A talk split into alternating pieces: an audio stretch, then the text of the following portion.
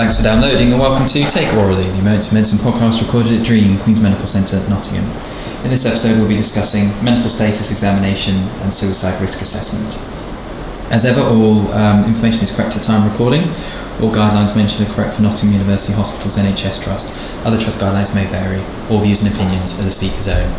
Hello, welcome back to Take Aurally. Uh, Jamie Thomas, teacher fellow in emergency medicine here, and joined once again by uh, Dr. James Ellison. Hello. Hello, James. Welcome back. Thank you. And uh, in this episode, uh, we're going to be looking at uh, mental status examination and suicide risk.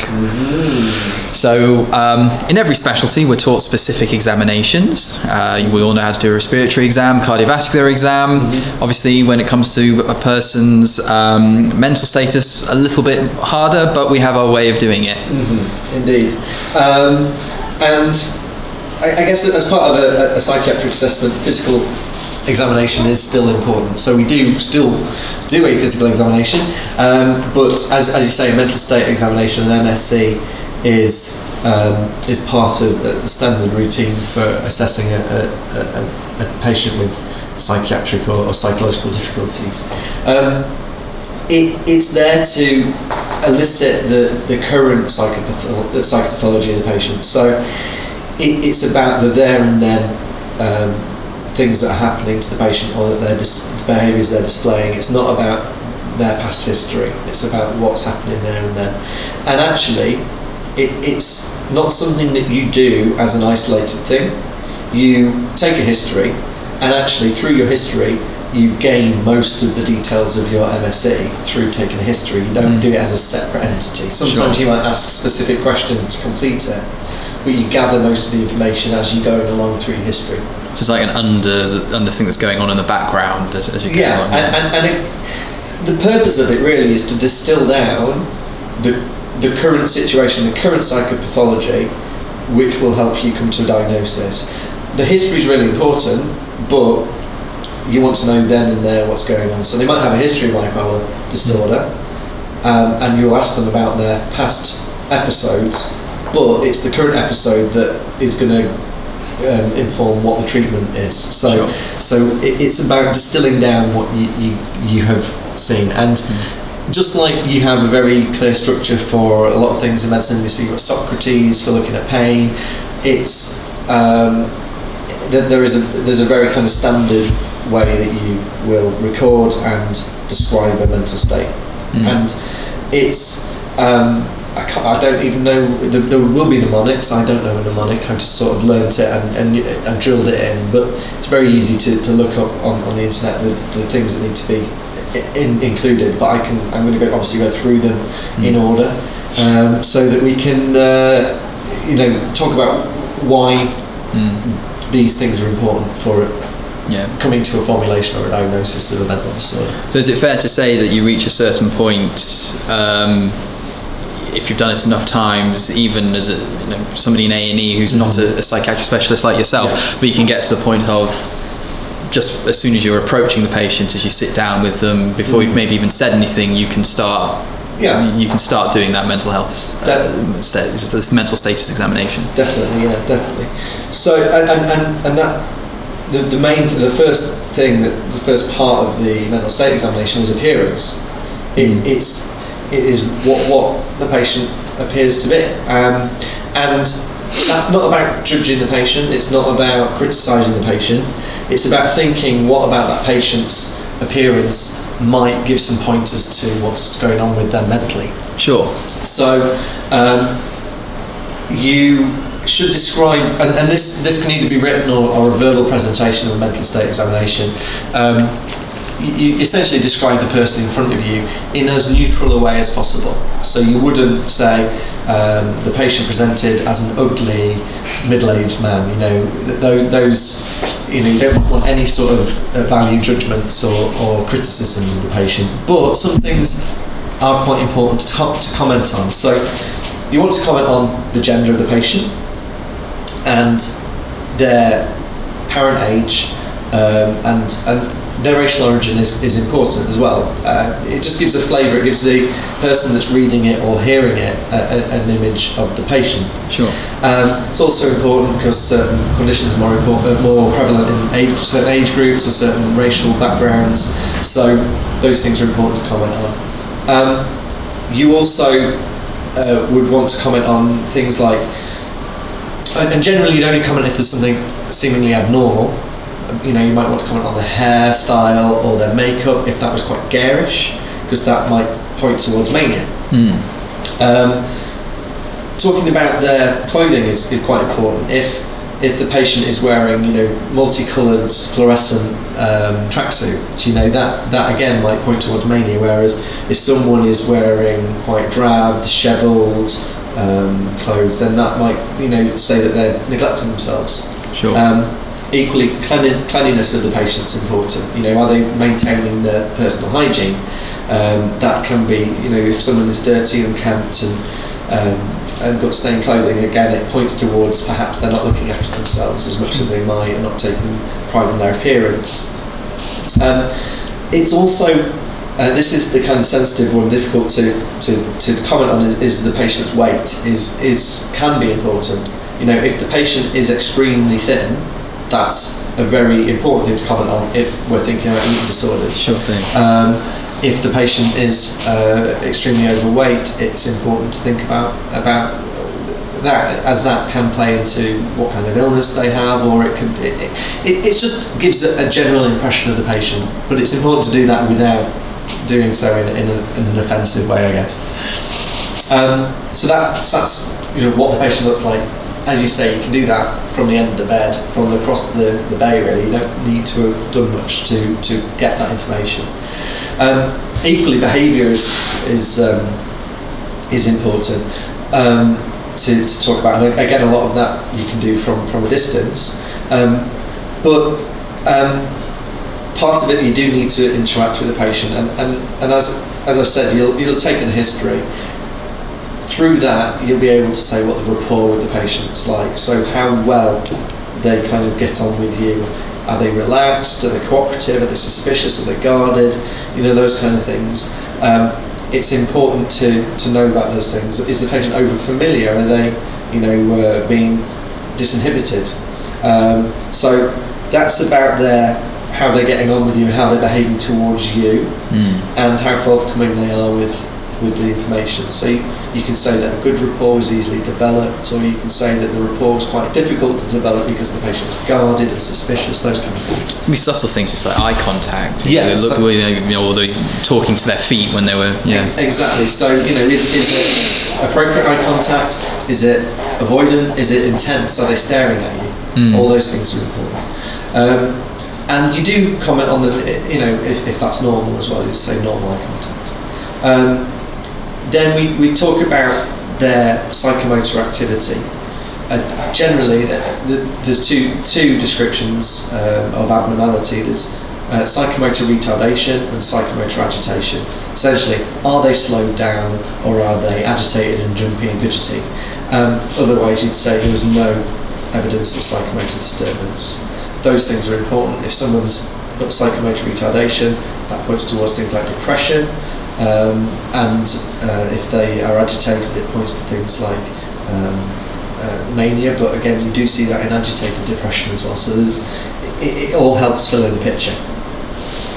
Um, obviously, movement disorders come under this. So if there's tics, if there's peripheral movements, if there's a dystonia, um, which we often see in some patients because some more medications do cause dystonias, it's important to um, comment on that. And, and also, just uh, it, it's part of the rapport and the attitude of the patient. But you know, are they hostile towards you? Are they threatening? Are they you know are they clenching their fists or are they you know sat or relaxed? So um, it, it- those things are important in, in describing the patient's behaviour. Mm. Um, the appropriateness really of the behaviour to the situation is, is what we're looking for and, and, and then anything that's out of the ordinary is important. Um, next is is speech and, and how the person um, uh, communicates uh, verbally. Now, this is really it's really only like the physical characteristics of the speech because what they actually say, the content is that comes under thought. You know that the content of the speech is a reflection of what they're thinking. But the physical characteristics of the speech is are they talking really fast? Um, are they talking really slow? Are they responding minimally? Is it just yes no answers? Is that, that's what we call poverty of speech, so that they're not talking at all um, or very minimally. Um, pressure of speech is the term we use if they're talking really fast and you can't get a word in edgeways. We, we talk about that and, and, and are they going on at length about, about things? That's quite important to know about. And then also we talk about the volume. If they're loud and shouting, that might be anger, or it might be mania, or you know, there's various explanations for loud speech. Um, equally quiet speech could be that they're nervous, but it could be that they're depressed. Yeah. Um, and then we talk about the tone. Is there normal variation in tone, or are they very monotonal and talking like this? That's quite an important thing to. Yes. Welcome to Take Aurally. Yes. Um, how fluent they are is important.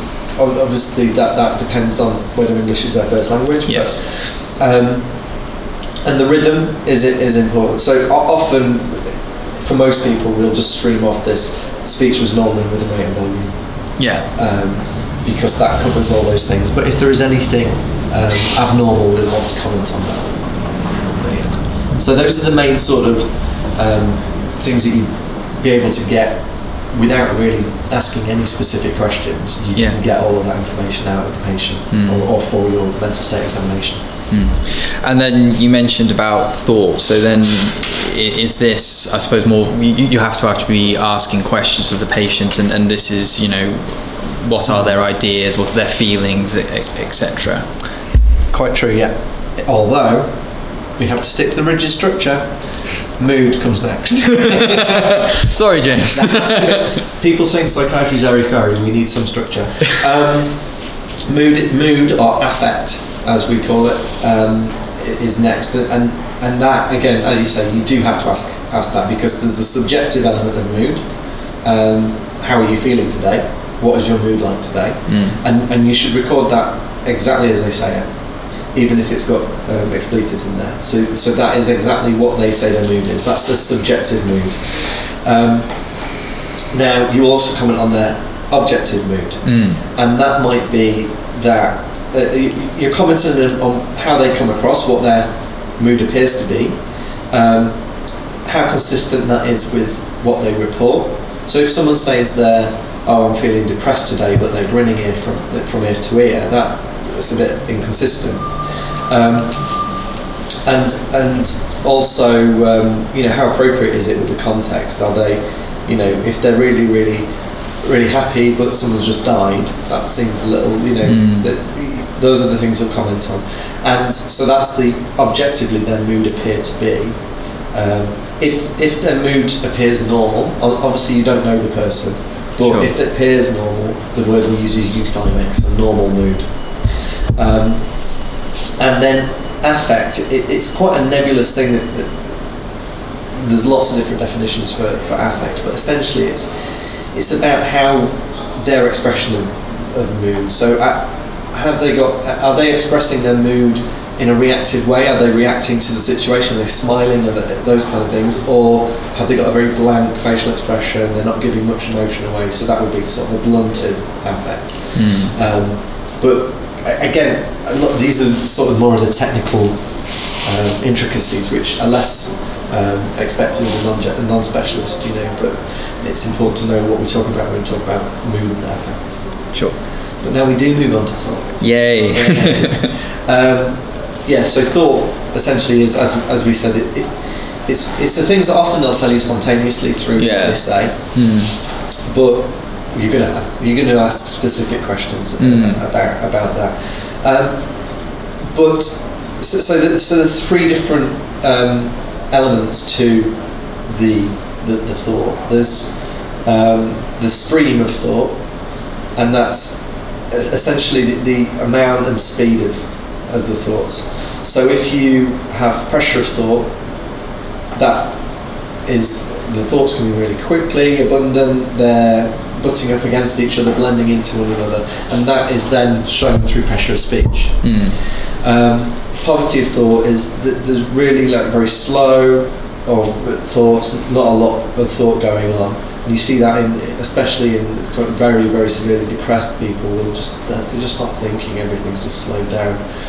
And then there's something that you specifically see in schizophrenia called thought block, where it, it's as if your thought has just been stopped. It, it's it, some people liken it to when you you were about to say something and then you forget what you were saying. Yeah. But it but it's very clearly felt by the person as something has blocked my thought. Okay. Yeah. So that's that's something that's important. to And is that something external that blocks it, or? well, there can be a, yeah, there can be a delusional sort of Yeah. um, addition to to that, Mm.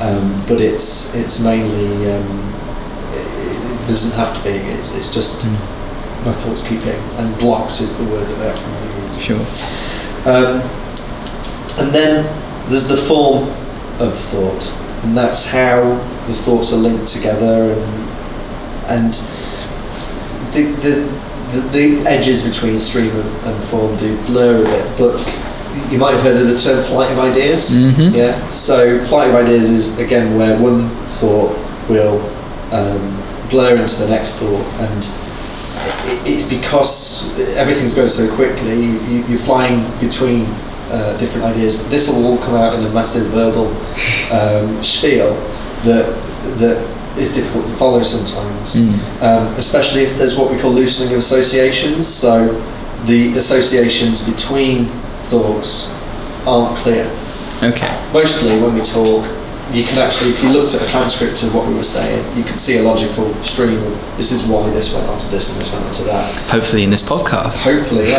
depends how much you edit it. Um, but someone with loosening of associations will talk about one thing and then talk about something completely unrelated. So But it makes sense to them. it makes sense to them, yeah. It's something called knight's move thinking, and that's where there's there's no logical link between between one thought and the next. So they've gone up and across. If that makes sense. Mm. Um, other ways that the, the thoughts can be linked, especially in flight of ideas, you, in, in mania, you'll see rhyming or punning, um, where patients will use the way that words sound to, to link thoughts that might not otherwise be linked.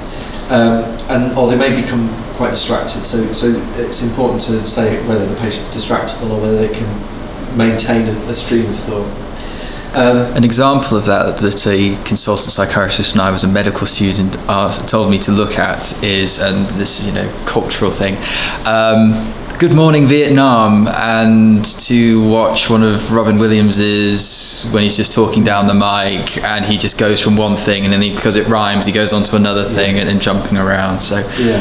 a very good film. I recommend you watch it, and then you go, you can say you're doing psychiatric psychiatry revision as well. Exactly, exactly. um, and it's very hard to do if you.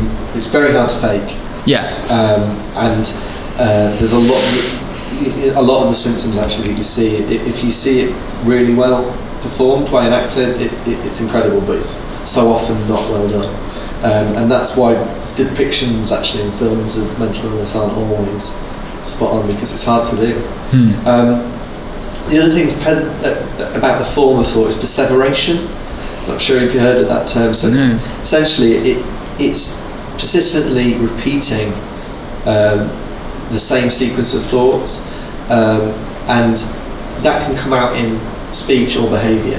So if you perseverate on um, in speech, you give the same words or the same um, answer to different questions. Hmm. So you, and, and often you see perseveration in things like dementia, um, but you can see persever- perseveration in behaviour as well, where people will do the same behaviour and over over and over again. It's like they're stuck Hmm. doing the same, saying the same thing. And it may be appropriate sometimes, but then you change the question and then it's not appropriate. Exactly. Yeah. So then, yeah. So they get them. They say, "What's your name?" James. Yeah. Where do you come from? James. That's Okay. perseveration. Unless there's a place called James. True. um, and then the, the third bit of, of, of thought is content. Yeah. So what, what actually makes up their thought? Are they preoccupied with things? Are there things that are always you know coming to them to their mind? Are they quite morbid thoughts? Are they got negative thoughts about themselves? Are they thinking about suicide or self harm? It's really important to, to think about. Um, and, and as I've said before, don't be afraid to ask about self harm or suicide. Um, are there um, delusions? We Mm. talk- spoke about those in the previous podcast. Are they fixed, untrue beliefs that, that aren't in context with their their, their cultural background? Um, and um, if if you do if you do hear the patient say something unusual, try and explore it to, to see whether that, that is a delusion or whether it, it's um, it, it, it, can be explained uh, another way. Um, obsessions as well are uh, in psychiatry we use a, a slightly different um, uh, uh, explanation of what a, an obsession is. An obsession in psychiatry are, are intrusive, recurring thoughts. So um, they're thoughts that the patient realizes are, are their own, um, but the, the, the main thing is that they don't feel they're in control of them Yeah. and often or, or they are what we call ego dystonic, so they're distressing, they go against the grain. Um, so th- those are important. Obviously, in something like obsessive compulsive disorder, the the the intrusive thought might be I have to clean my house or something bad will happen, Yeah. um, and then the compulsion is the act of cleaning the house. Yeah. Um, and then going on from that, compulsions are, something, although they're a behaviour, they're, they're driven by the thought process. So it's important to to talk about or, to document whether there are compulsions there as well. So yes, There's a lot going on. there is a lot going on, and and obviously you're not going to see all of this in one patient, No. but you need to be aware of the categories that can come under Mm. mental health or mental state examination. And then when you are presenting, so we've talked a bit about, you would say, I have seen Mr. Smith, Mhm. he is a something year old man, da, da, and then just going through as it, as, as we've Yeah, talked about it yeah. there. Yeah, um, and I think that the important thing is is try and avoid giving headings as well because it makes you look less slick. Okay. So you, you just present it as a as a you know. So can go on a, as a so his appearance, you Yeah. just go, he is a, he, Yeah, yeah, he is a Yeah. very skinny, dishevelled, yeah. Yeah, you wouldn't go thought. His thoughts were. Yeah. Oh. Um, Again, it's practice, isn't it? I mean, Exactly, Just exactly, everything in medicine, practice. um, so the next category is perceptions. Yep. We talked about those in the uh, when we talked about psychosis. Uh, essentially, you want to. The main thing is: are there any abnormal perceptions? Are there any things that the patient is hearing, seeing, smelling, feeling that that aren't uh, uh, aren't driven by a stimulus? So hallucinations are the big are the big thing to um, to be aware of. But um, there are other perceptual abnormalities. There's illusions, which are it's a misinterpretation of a real stimulus. Okay. You know, when it's dark and you see a dressing gown on the back of the door and you think it's someone stood there, Yes. that's an illusion. Okay. Um, but they can be um, part part of uh, a mental illness and can be entirely normal as well. But we need to talk about that, and also the the intensity and quality of normal perceptions as well. So if all the colour oh, the colours seem really really bright, that might point towards mania. Hmm. If if you know flowers smell horrible and smell uh, you know acrid, then that might be something we've seen in, in a psychotic illness like schizophrenia. Um, and uh, often perceptual abnormality, abnormalities are mood congruent as well. Mm. So if someone's got psychotic depression, so that's severe depression with psychosis on top, then they might smell rotting flesh Yeah. because that's congruent with Their the way mood. they move. So there's, they're tying together. Okay. Cognition is your next category, um, and really, for most patients that you see, it, you can just eyeball them, and, and you, you've spoken to them, you know what, what's going on. You can actually say there's no cognitive deficit. Yeah. If you feel that there is, then you might want to do more more digging. Mm. Um, you could do an AMT, um, a, a MoCA, some sort of cognitive testing to, to see uh, what's going on. But for most patients, um, that you know, you just say cognition was intact. but what we're looking at is the consciousness, so that's their awareness of their self and their environment. Um, obviously, in um, something like delirium, you have clouding of consciousness, and uh, and that refers to sort of a vague, drowsy, foggy um, experience of you know you're not quite connected, and, and you'll see that in, in patients with delirium. That's a good way to distinguish delirium from dementia Mm. because someone with dementia they don't have that clouding of consciousness. They they are uh, they they're conscious. They may not be completely aware of their surroundings, but they don't have that clouding. If that makes sense. Sure. Are they confused? Have they got muddled thinking? Is there, um, and you can describe what that is. Are they finding, you know, are they mistaking things? Are they uh, getting people's names wrong? Those kind of things. Um, are they orientated? And we talk about orientation in time, person, and place. Yeah. Do they know who they are, who you are, where are they, what time is it, what year is it, those kind of things. Um, which are important uh, to, to be aware of. Obviously, these are more so in things like dementia, Mm. these are impaired. Um, can they, uh, have they got a good attention span? Can they do things like in the, in the mini mental state examination, which is a copyrighted cognitive test which you're not supposed to use anymore? Um, but they used to use a thing called serial sevens, which was taking away seven from 100 and keeping doing that. That's to see whether you can actually have you got a attention span. Um, can you concentrate, essentially?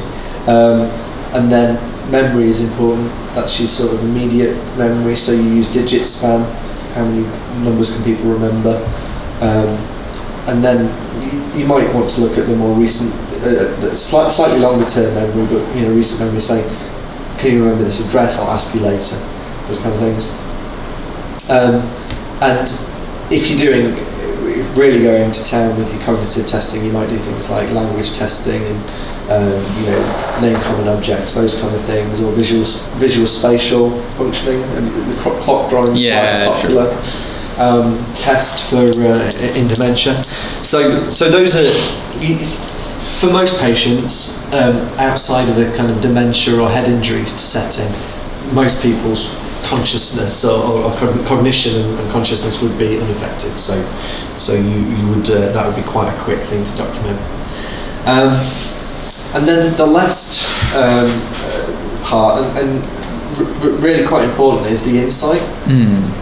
um, of the patient, and it's it's a difficult one because some people would say how much does the it's the extent to which the patient agrees with the healthcare professional Yeah. but I think that's quite an unhelpful way of thinking about it because it, it's saying the doctor's right and the patient's wrong Mm. um, if they don't agree with you. Um, the way I, I like to sort of explore it and say, um, well, you, you've told me some quite strange things and you're experiencing some quite bizarre experiences. What do you think the explanation for that is? And if they give you an entirely, you know, delusional explanation, that shows that their insight's, insight's lacking. Yeah. Um, but you wouldn't. Uh, you might say, I, I, it sounds to me like some of the things you're experiencing might be a mental illness. Do you think that that could be the case? And they would say, no, no, no, not at all. And then that would suggest it's, it's lacking. I, I, I personally don't think that anyone is completely insightless. You know, so so I would say that someone is lacking insight. I wouldn't say they have no insight. Okay. because they're sat in front of you. Yeah. they, they might you know they might have a bit of a feeling that something's wrong. So it's rare to completely lack insight. Some, they'll know that something isn't right but but actually they might have very very very little insight. Um, or they might you know they might be completely aware of uh, that, that there's something wrong. They don't need to know what the diagnosis is. They don't need to be able to they just need to know something ain't right and, and it's probably a mental illness and that, Mm. that's their level of insight so um, yeah, that really. Uh, th- so there's the there's the how much they agree with what you think um, in terms of are they mentally ill or not, and then also what what are their thoughts about treatment? Would they accept treatment, a, a treatment plan that, that that is appropriate, or would they reject that? So so that's something that's important to think about, obviously, because then you might need to th- think about going down the mental health route, those kind of things. So, um, so insight is a it's a nebulous thing, Mm. but it, it, it, you know it when you see it. Really, it's like this person knows there's something wrong, and this person doesn't know there's something wrong. Okay. Um, so that's our mental status examination, and we're talked again. That's the, the format we would then present it back. Um, I suppose we, we've already talked a, a bit uh, on, when we're talking about the mental health assessment about risk and, and a person's risk themselves. We've already talked about broaching the subject of suicide. So, what you know, a patient may come to A and E, may come to yourself. I am suicidal. I am thinking about ending my life. How do we go about as a clinician to actually assess that risk of of, you know of how, what- of uh, of to commit suicide? So yeah, I think it, it, it's a really important thing to, to ask about and always be aware about with anyone who's mentally unwell or distressed. Um, as I said previously, you're not going to plant an idea in someone's head. Uh, everyone who you see will be aware of the concept of suicide, so you're not going to increase the risk of someone hurting themselves. Um, so don't be afraid of talking about it, but just do so in a sensitive way. Normalise it. You know, say that people um, are, you know, who are distressed sometimes say that they think about hurting themselves. Have you thought about that? Um, th- there are a variety of different um, factors that can make someone more or less likely to, to hurt themselves or to end their life. Um, and risk assessment is, is by no means a, a, a perfect science, and, and we sometimes get it wrong. But we use, um, you know, the evidence that we've got at our disposal to sort of make a judgment call on how likely an event is, and as you do in other areas of medicine. I think that something that people feel about psychiatry is it's because there's no numbers, it's less less uh, concrete and less uh, definite. But actually, uh, the numbers that you get from a, from a blood test aren't they're, they're just an analogue of what's Yeah. going on in the body. So, but because I, I think people who go into medicine and healthcare are from a sciencey background, so they like numbers, they're confident. but um, so yeah, there, there are there are kind of formal tools you can use, um, checklists and things like that. But really, um, in terms of an emergency uh, or generalist um, assessment, you, you, we wouldn't expect psychiatry colleagues wouldn't expect you to you know have gone through a, an assessment tool type thing. They just want to know that you've asked the most important questions, know know kind of the most important risk factors that are there.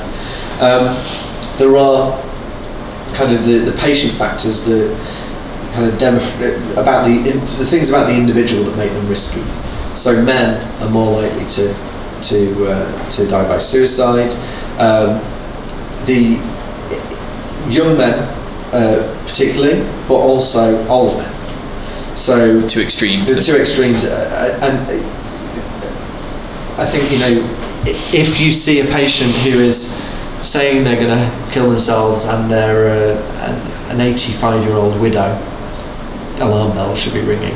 Mm. You know that's a really risky picture, and and and those are the those are the things that you, you sort of you, get an idea for as as you do psychiatry and, and probably going you know working with liaison psychiatry colleagues you'll, these things will rub off to some extent.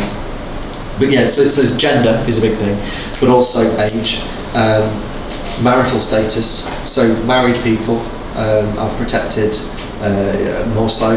Um, and then there is a there is a sort of um, hierarchy. I can never remember whether it's divorced over, widowed, or that. You know, essentially, just think about it logically. Have they got a support structure around them? Have they got people in their lives that are going to care for them? Um, and can they identify that? Exactly. Uh, so something we always talk about is protective factors. Are there reasons not to do this? If someone says, "Well, I wouldn't do it because because of my mum and my dad and my sister and my dog," and you know, there's all these positive reasons not to end their life. That that's a really good thing. If someone can't identify any reason, then that's that's that's something that, that kind of um, makes you a little bit more worried. Um, obviously, are they unwell? Is is a big thing. You know, if they're men, if they are mentally ill, then that does increase their risk, whatever mental illness we're talking about. and is there a history of of them uh, doing things to hurt themselves or attempting to end their life in the past? Mm. The other thing is, is there a family history? Because actually, suicide does run in families. Um, if you are uh, the child of a of a parent who has um, ended their life by suicide, you're about two or three times more likely to attempt it yourself. Mm. So it, it, it we don't know whether that's a genetic thing or whether it's because it's normalised the behaviour. It might, it's probably a bit of both, really. But it, it, it is something that runs in families um, to an extent. Um, and then there's obviously just about the general what's their life like at the moment? Have they got a lot of stress going on? Have they got poor housing? All those kind of things add, add in. So it's about what what is this person like? Mm. Um, and then it's about the severity of their illness. So, although we typically think about um, uh, depression as the as the main reason that people would end their lives, uh, with people with a range of mental illnesses will end their lives. But in terms of um, depression, especially, it's about how severe that depression is. So the the number of symptoms of depression that they have. Um, and the intensity of those those symptoms, how hopeless they feel. Hopelessness is a really important thing to ask about. And do they perhaps have poor self control? Are they someone who is impulsive? We see that in personality disorders, especially emotionally stable personality disorder, um, which might increase their, their risk. If the patient's psychotic, are they having command hallucinations that are telling them to hurt themselves? Um, and then are, are they using alcohol and drugs? Those, can increase both things like impulsivity, but also just increase the, the risk of, of self-destructive behaviours. Sure. Mm-hmm. So, in terms of what, what they're actually thinking about, how often are they thinking about suicide? How intense are the thoughts? Can they dismiss them or are they persistent? Those kind of things. Because actually, I, I firmly believe that thinking about suicide in, in itself isn't abnormal. I think most people, if they were honest with themselves, have thought about suicide at some point in their lives. But they can probably dismiss it quite quickly. It's just an idea that pops into their head and they can dismiss it and go, go on with their lives. But if they can't, if you can't get rid of that thought, that's quite a. Yeah. Um, do they? Are they actually saying, "I am going to do something"? Are they, you know, is there an intent there, or are they ambivalent? That's another thing that's, that's kind of worrying. Mm. If they're saying, "I'm definitely not going to do do something," then that, that's reassuring. Um, have they got a plan? We talk about planning Mm. and what what they would do, and often patients will be quite open with you, saying, "Oh, well, this is what I would do. This is where I would do it." Those kind of things.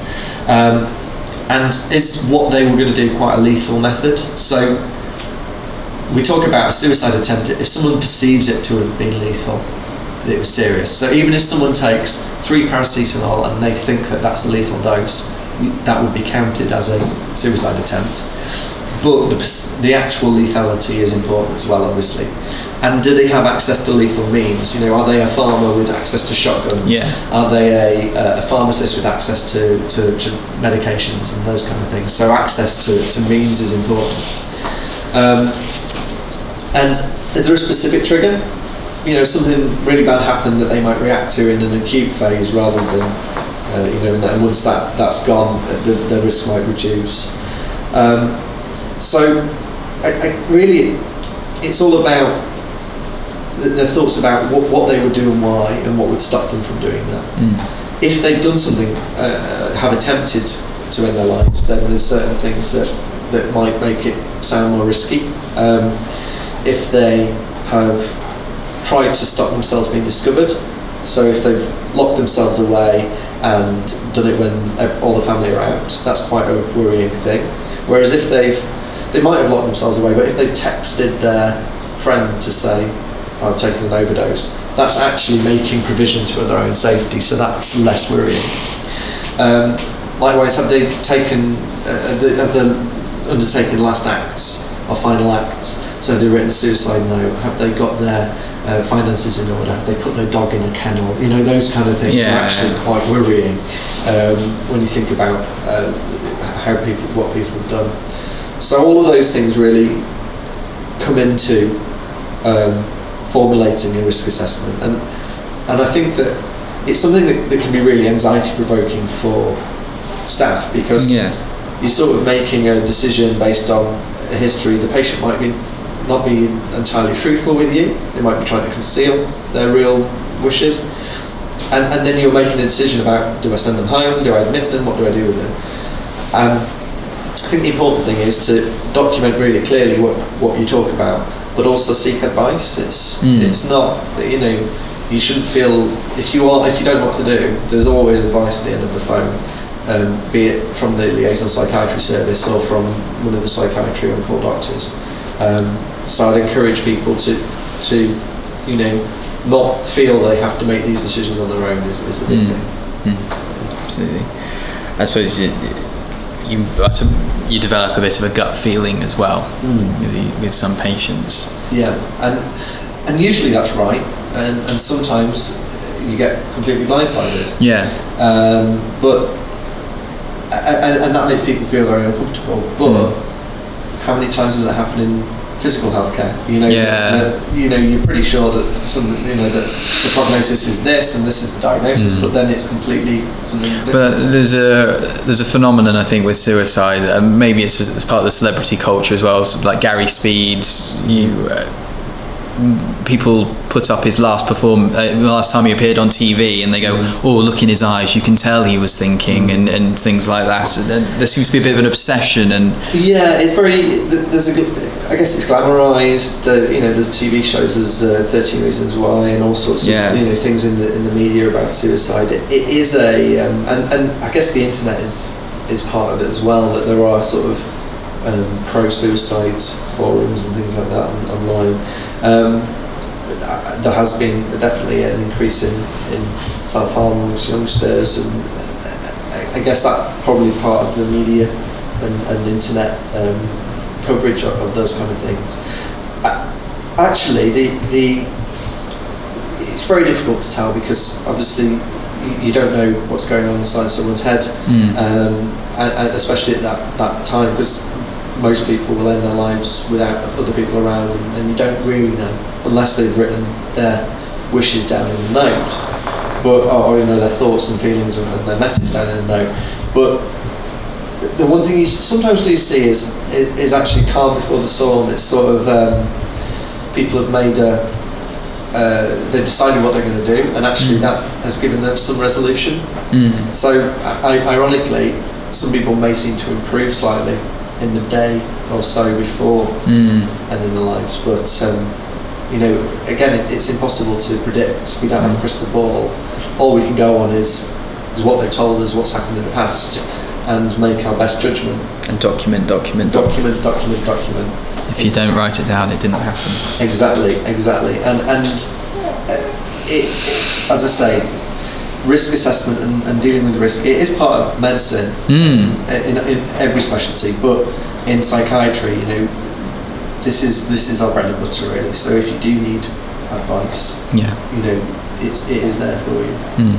Well, if you've done it right and you say, you know, the patient says that, you know, he enjoys spending time with his daughter, he's looking forward to this holiday, there's future planning and things, you know, he has some enjoyment in life. You've asked those questions, you've done your job, haven't you? Just the same as a doctor doing an ECG for somebody with chest pain. You've, you've done your job. Exactly. I, I think the thing to remember though as well is it, actually seeing someone and, and talking through what's going on. It can be therapeutic and it can reduce someone's risk actually by Mm. You know being there for someone. But that it's not necessarily sustained. So Yeah. if you've seen someone and you are deciding to send them home, that doesn't mean that they don't need some sort of follow up care. Yeah. Um, not everyone who has done something to hurt themselves um, will need follow up actually, but um, you know it's worth discussing that with, with someone from liaison psychiatry to, to at least uh, consider whether that's something that might be needed in the long run. Um, any resources that you can point people listening towards? Um, there are a, variety of tools. There's, there is a tool called the uh, TASR, so it's the tool for assessment of suicide risk. Mhm. Um, and actually, if you just uh, Google that, it, it's available via BMJ Best, best Practice. Um, but really, in terms of a generalist approach, it's just about exploring the thinking around suicide and then discussing with someone from from liaison psychiatry. Really, is is is the best way forward. Okay. Thank you very much, James. Thank you. Bit of a heavy topic, but uh, thank you very much, and thank you all for listening. Thank you for listening. Don't forget you can find this podcast at www.takeaurally.com under the psychiatry um, heading. Uh, you can also find Take Aurally on both Facebook and Twitter. For more information about uh, research and education opportunities in emergency medicine, acute medicine, and major trauma, you can find NUH DREEAM on both Facebook and Twitter.